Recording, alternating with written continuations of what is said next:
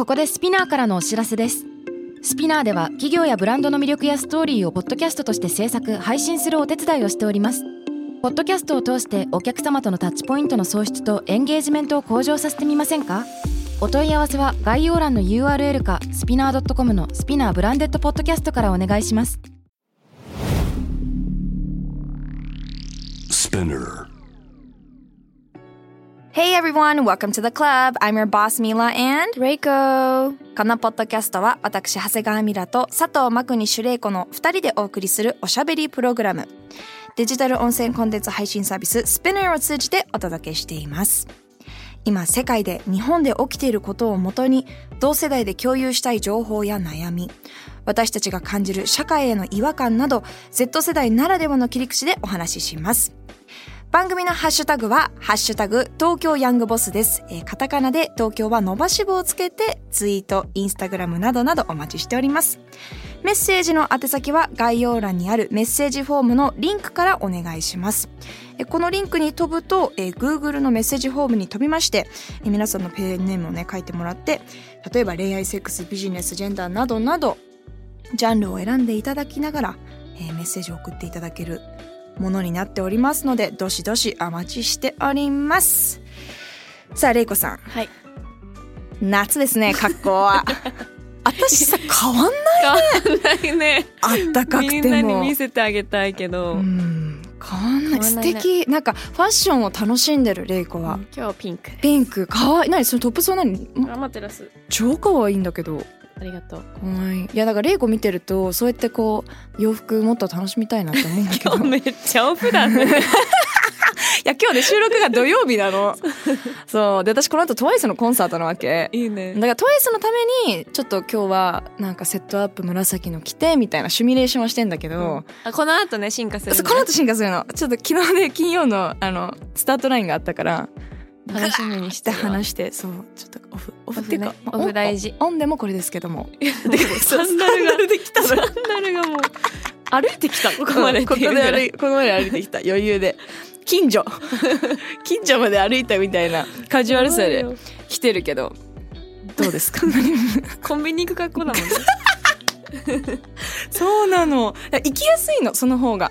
なんかいつでも走れるし、いつでもこうなんかいやいいよミラらしくて。戦えるなと思って私は。誰何？誰と？誰とね？本当にいつも 私誰と戦おうと思いながらこれでもなんかその100回に1回その痴漢とかさそういうのにあるわけじゃん、うん。その時にパッてこう一回走れなかったことがあるから、そんなこと二度と、あその戦い？うん、まさかその戦いのために結構用意してるんだ結構ある、うん、だからスニーカーとかも何かあったらこうダッてこう追いかけられるように それで私一回タックルねあの前のエピソード聞いてくれた人は分かると思うけどそう,、ね、そう自分の身を守るために。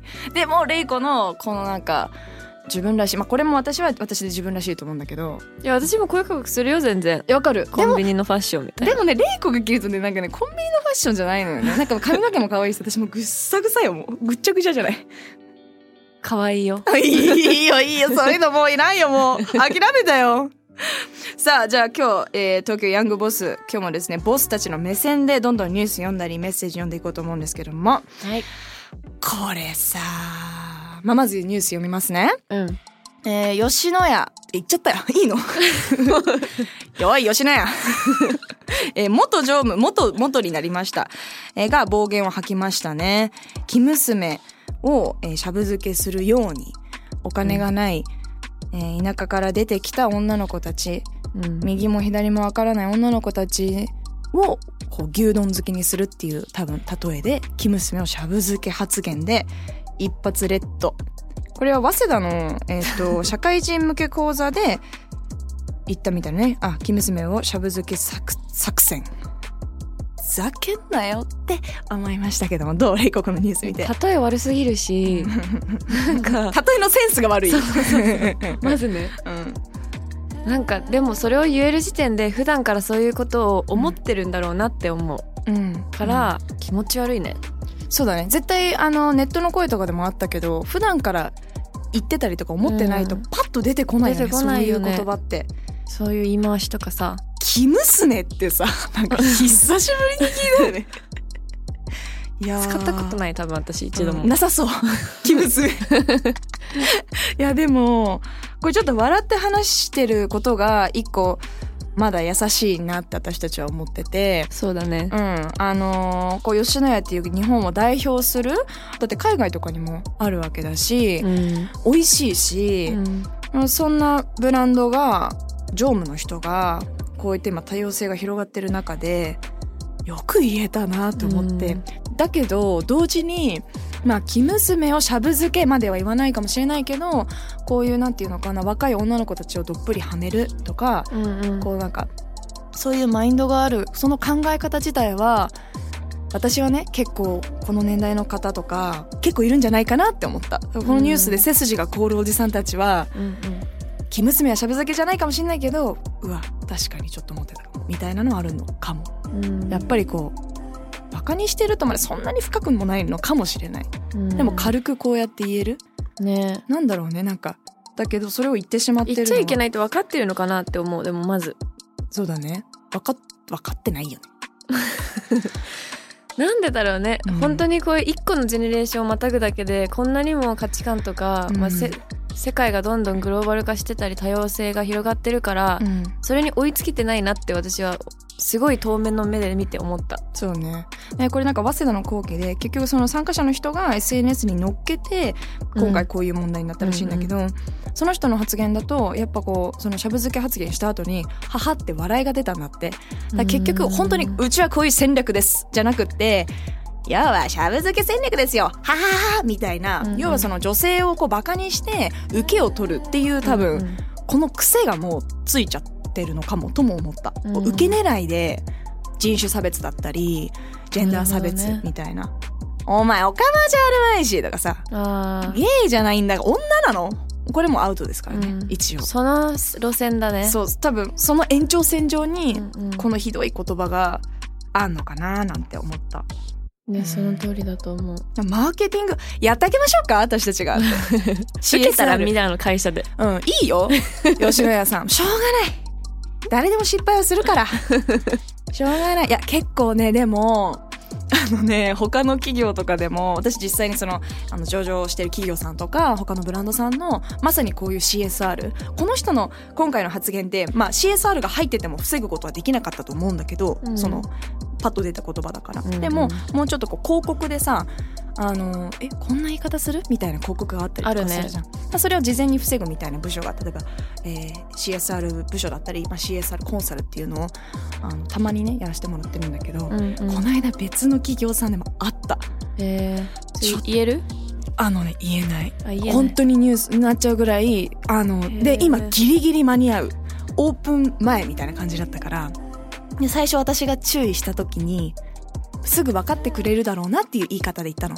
これちょっっと多分良くないですよって言ったら、いや、うちでも一回思ったんですけどね、でもこここういう文脈なんで多分大丈夫ですって。いやいやいやいや大丈夫大丈夫。ええみたいな。と、うん結構それで、こういうニュアンスですよ。海外から見たらこうですよ。ああですよって結構時間かけて言って、向こうも。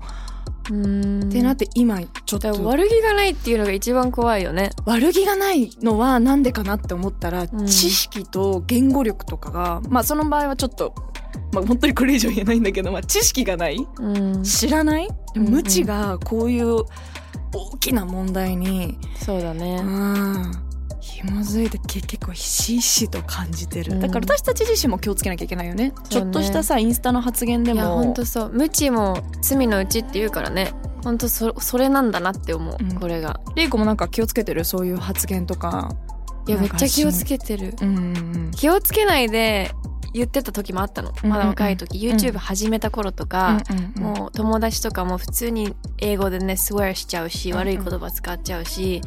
でもそれがどういう言い回しどういう言葉がどういう時に人を傷つけるかっていうのを、うん。コメントとか反応を見てさ、ま学ぶじゃん。ん。あと他の人のとかも見て、これ日本でこれはやっちゃダメなんだな海外ではいいけどっていう区別とかも、うん、発信する身としてはやっぱり言葉の使い方はめっちゃ大事にしてるかな。うん。なんかこれ今度やりたいことの一つなんだけど、do what the fuck とかさ、うんこの流れのように言うこと、like dude don't be a bitch とかさ、うんうん。なんか you, you fucking cunt とか、うん。それってなんか、言ってたんだけど。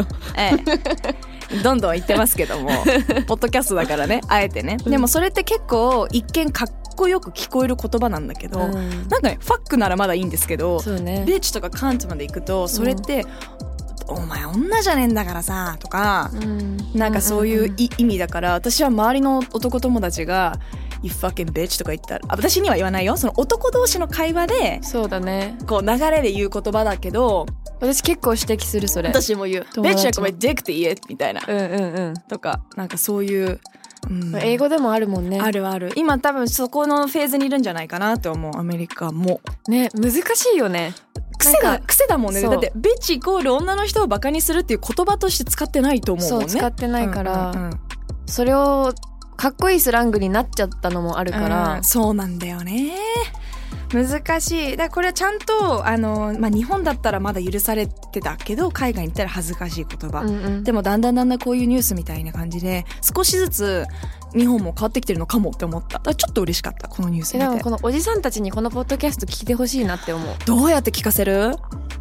ちょっとあの営業してもらおうか。営業お願いします。どうやって？そこが本当に難しいんだよね。若者と上の世代とのこう何？言う引き寄せというか引き付けというか、私たちが言ってるまあだからこれが一つのメディアの力だと思う。うんうん。今ツイッターで誰かがつぶやいた一言がうん。ブワーって大きくなって、うん。私たちももしこういう、まあ、今広がったニュースを紹介してるけど、うん。なんかそういう声をこのポッドキャストとかインスタ？自分のインスタだってメディアだもんね、そうだね、頑張ろう。メディアだったらどうにかボトムアップできるのかもっていう期待は結構してるんですけどうんじゃあメール読んできますか？はいお願いしますはい、えーそんなこんなで春雨さんからいただきましたありがとうございます ごめん何があってそんなこんななんだろうね。もともと何だったの？気になるな。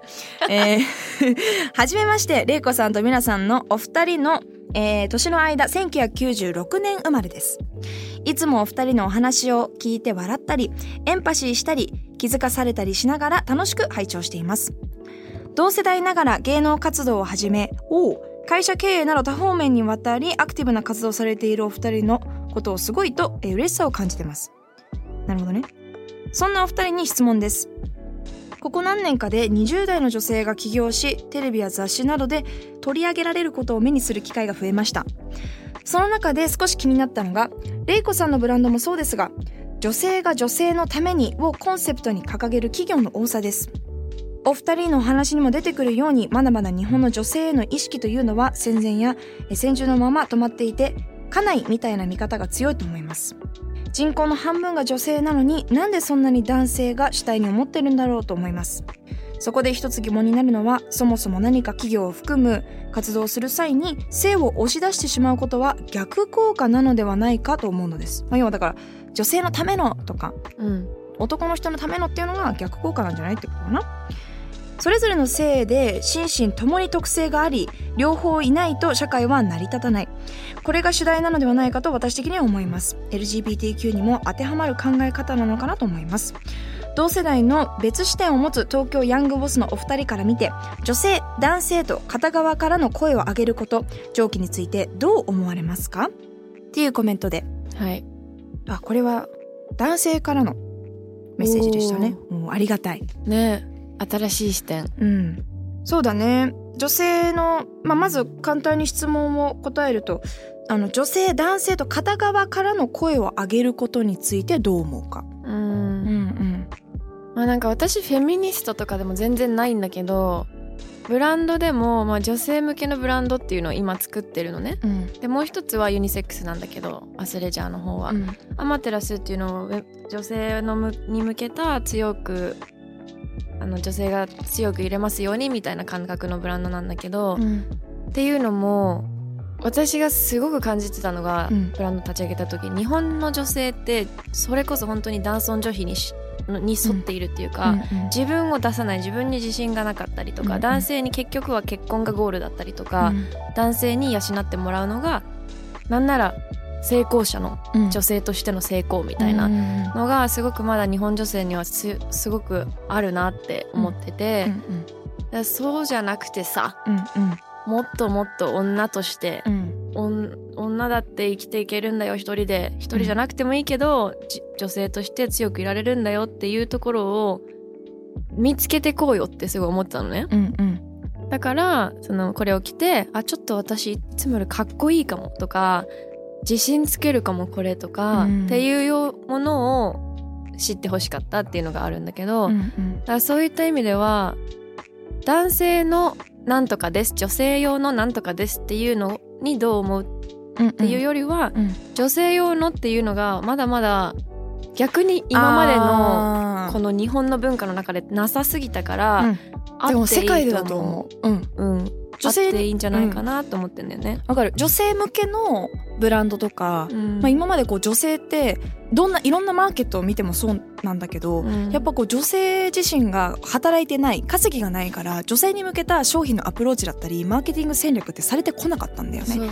だけどじ時代が変わってあのどんどんどんどん女性の起業家が増えてったり女性の研究者が増えてったりしてくれたおかげでうん。あとは働く女性が増えたおかげで、うんうん。あれ？最近女の人もお金を持ち始めてるぞ。うん。だったら女性に向けの商品をやっても売れる。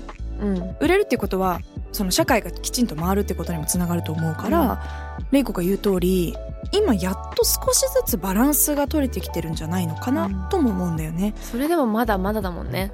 うん、なんかそのまだまだだね。うん。フェムテックとかいい例じゃない、うん、フェムテックがまさに今の例らしいよ。なんか、この話したっけ？なんで友達にそのフェムテック内マーケで1個入ってる会社があるんだけどサニタリーショーツのブランドさんで、でそのサニタリーショーツの話を友達におメンズ友達にしてたのそしたら「えそれなんかめっちゃ画期的じゃない?」みたいな。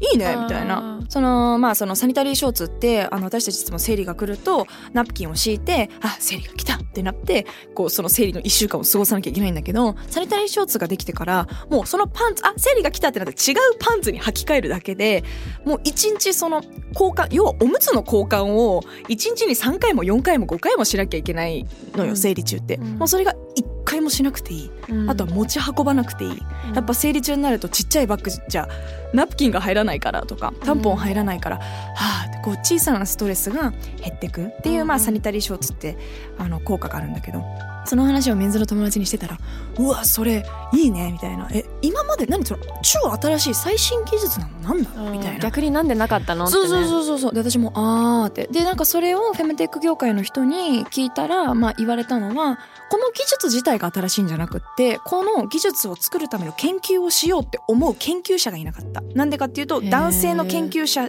が多かったからでもさっき言ったみたいにあ女性が女性のために自分のために今までは男性にプレゼント買ってもらってたり男性の旦那さんのお給料を使ってそういうグッズを買ってたのが自分自身に使うお金が増えてきてる。うん。で研究者も女性が増えてきてるからえこういうのあったらよくない？ってノリでうんうんうん。研究してくれて商品ができて商品ができるってことはちゃんとその届ける相手がいるみたいな仕組みが今できてるから多分アメリカ筆頭に日本って多分ねこのブーム4年遅れだったと思うんだけど、うん。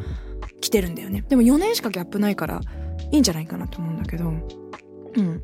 でもこれ一個さっきなんかレイコがフェミニストじゃないって言ってたんだけど、うん。これってその一個聞いてる人にその勘違い勘違いというか整えたいなと思ったのがレイコはそのインフルエンサーであってモデルであって多くのフォロワーを抱える人だから、うんフェミニストですって公言することに今って私はリスクがあると思うの。そうそうででもこれが私の友達間の会話だとしたらでもレイコって別に女の人は下にあるべきって思ってないじゃん。うん。ジェンダーって別に平等じゃん？ピュアに、私たちが給料低くあるべきって思ってないじゃん。うん。だから本当の本当の根本の考え方はフェミニズムに伴ってると思うの。うんうんうん。女性をバカにするべきだと思ってないし、うんうん。だけど聞いてる人にはそのわかる？なんかそうね。ん、そそのその軽さでフェミニストでいいんだよ本当は。うん。だけど今ってフェミニズムがフェミニストをさ2個ない、理由。そう。フェミニストうのん。なんかデフィニッション概うん。概念がちょっと今変な方向に走っちゃってるなって思うからそうそうそうそう。勘違いされたくないなっていうのはあるようねん、。そうそう。だからそれをこうレイコがフェミニストじゃないわけではない。けど、うんその考え方を持ってるけどフェミニストっていう公言はしないっていう。さ、うん。うん私も同じ選択をしてる。ね。考え方は完全に同意。でも今ちょっとねその勉強してるから勉強し終わったらヤングボスでも話したいんだけどうん。やっぱりもうフェミニズムがリベラルじゃなくなってきてる。ちょっと。もうフェミその従来の本当のフェミニズムは違うらしいんだけどそうそう。だからそこだけね聞いてる人に訂正し訂正というかしたいなと思ったんだけど。でもどうだろう。私はまずは日本アメリカはじめレイコが言ってたみたいに需要を整える。女性に対するなんかね逆に言ったら別にじゃあ男性に向けた商品ってあるのとかって言ったらそうじゃないんだけどえっとね男性がとっても生きやすい社会になってるっていう時点で大きなハンデを持ってる。てかもう給料ギャップもすごいしうん。コロナでやっぱりその給料だけじゃなくて雇用？やっぱり雇用ってすごく正社員かやっぱ派遣かアルバイトかっていうのでこういった不況になった時にやっぱり困るのは女性だったよねってもうコロナで分かったデータがあるわけだしうんうん。まだまだ日本はこのじゃあ女性男性って片側から上げるフェーズにあるのかなと思いつつ間違いなくおっしゃる通りもう性別関係なく声を上げることが大事。だから女の人だけで言うのはい言ってても変わらない、うん。ちゃんとメンズも理解をしてもらわないとね。そう巻き込んで声を上げていかないと絶対に変わらないのはあるけどそのフェーズに入るためにまずは女性はそれって何をしたらいいと思う？どういうこと？私たちとかその同年代の、まあ、若い人たちうがん。どういうことをしたら、まあ、平等とまではいかないけど、うん。そのもっとみんな知識を持ちたいって思ったり理解をしたいって思ったり理解をして変えていけるのかなって思うんだよね。個人的に思うのはまず自分が何に困ってるのかを知るとか自分のお母さん、まあ、みんなね、まあ、みんないないかもしれない、とかじゃあお母さんがいる人はお母さんとかあの女兄弟がいる人はとか自分が仲いい友人とかでもいいと思うんだけどとかもしくは自分自分が男性として困ってることを考えてもいいかもしれないし例えばメンズだと育休制度があるって言いながら取れないよねとか、うんうん。やっぱりその飲み会とかでもあるあるなのが女の人だったら「ごめんなさい子供が」って言って帰れるけど、うん。男性だと帰らせてくれないとか、なんだろうなやっぱりこう女性の中では多分ねいくら頑張って働こうって思ってる人でも例えば結婚したり子供を産む時って休憩が数ヶ月でも生まれるじゃん、うん。働かないっていう。でも男の人でこう一生働かなきゃいけないみたいな、そうだね。無意識のこうプレッシャーがあったりとか。だからその無意識に当たり前になってることを問いかけることから始めたらいいのかもね、うんうんこれってそう。うんうん。一生こうなのかな、うんとかうん。一生俺ここで働いていくのかなとか、うん。なんか女性だったら結婚して子供を産めんのかなこの会社でとか冷静にね、まあ、女性の方が多分分かりやすいんだけど日本は意外と私男性差別の方が方も同じぐらいあるんじゃないこの見えない差別が多いんじゃないかなと思うから男性差別っていうとどっち？どっちがその育休とか取れないとか男だからこうしろっていう、ね、そうそうそう泣かないとかうんうん。泣くなとか、お前男なのにだから男の人女の人が結婚したら成功なのに、お女の人がお金持ちの人と結婚したらお前紐とかだらしがないって言われたりとかなんかちょっとそのあの、ね。意外とこの見えない差別は日本男性に対してあるんじゃないかなと思うから。言葉で多いよね。なんかめめしいとかさ。それもあるね。だから知ること本当に今今うん。自分が聞いてる皆さん自身がちょっと嫌だなって思ってること。もしかするとジェンダーのせいかもしれないしそれって別に我慢しなきゃいけないことだけではないんじゃないかなって思う。うん。だから引き続き玲子みたいなそのまあ私はジェンダーフリーのブランド。ジェンダーフリーというかうんオールジェンダーって言い方してるけど、だからそういうブランドもあっていいし、うん。女性が女性をサポートするブランドもあっていいし、うん。それぞれのいろんなアプローチ一個のアプローチだけじゃなくていろんな会社がいろんなアプローチをしてで尊敬しつつリスペクトしながら誰も傷つけないようにうんうん。する。別に女性らしさを求めることって悪いことじゃないんだよね、うん。前も話したと思うけどさ、そうね。うん、だけどそれを求めない女性がいてもいいしうん。男性も男性らしいうん。その筋肉ムキムキでっていうのが男性だけじゃなくてそう私がそれで思うのは本当その通りで普通っていうラインがあるんだよね日本って。これが普通。だからそれよりもお男らしくなかったら男らしくないってなるしうん。その基準があるんだよ。多うん。分全部に対して。こういうのが普通。うん。こういうのはちょっとすごいすごくない。うん。男らしいめめしい女らしいすごい綺麗女性らしいとかなんかそのバーって誰がセッティングしたのって思う。ていうかそれで今思ったのはジャッジしすぎ人のこと。もっと自分に集中しなさいって思う、うん、なんか人のことあの人はこうだよねああだよねっていう前に自分のこと考えてみなさいよってすごいよく思う。私も含めてね。わかる？なんか思わない？暇だなミラさ説教する時めっちゃおばさんっぽくなるよね。本当？何なのこの話？あママと話しすぎてるかな なんとかなのよ。可愛い。もうママとめっちゃさ大体おかしいわよねみたいな。それそれさずっと話しすぎてさ 自分のことにだってさやっぱりみんな忙しいじゃん本当は、うん、その自分のことだけにフォーカスしてればいいのよ。いやでも本当にそう focus on yourself って私はいつも自分にもずっと思ってる。あいいねこう。あ focus on yourself、うん。意見は持っちゃうけどやっぱり。楽しんじゃった。意見は持っちゃうけど、うん、でもそんな他の人に意見持っててもさ結局それって自分に反映されないじゃん、うん、だったらその時間使って自分をねよくする時間に使いなよって本当に思う、うん、一旦自分レベルアップしてからちょっと周り見ると、うん、この余裕の気も余裕を持った気持ちで見るかもしれないしね。そうね、うん、どうでしょうか？このメッセージ読み読め読めたかな？でもかなりこのメッセージもなんかレベルが高い、うん、あの素敵なメッセージだなと思ってありがたいです。なんかこのポッドキャスト聞いてる方たちってすごく自分の考えを持ってる人とか多いなって思う、うん。うん、面白いよねメッセージ見てて。面白い。だからこの考え方も間違ってないと思う。確かにそうだとも思うしでもただ今このフェーズかなっていうのが今日の私たちボスたちからの意見でございました、うん東京ヤングボスは毎週月曜にニューエピソードが配信されます。スピナーのほか、Spotify、Apple Podcast、Amazon Music など主要なリスニングサービスにてお聞きいただけます。番組のハッシュタグは、ハッシュタグ東京ヤングボス、カタカナで伸ばし棒でお願いします。Alright, thank you all for listening. That was Mila and Reiko. Bye!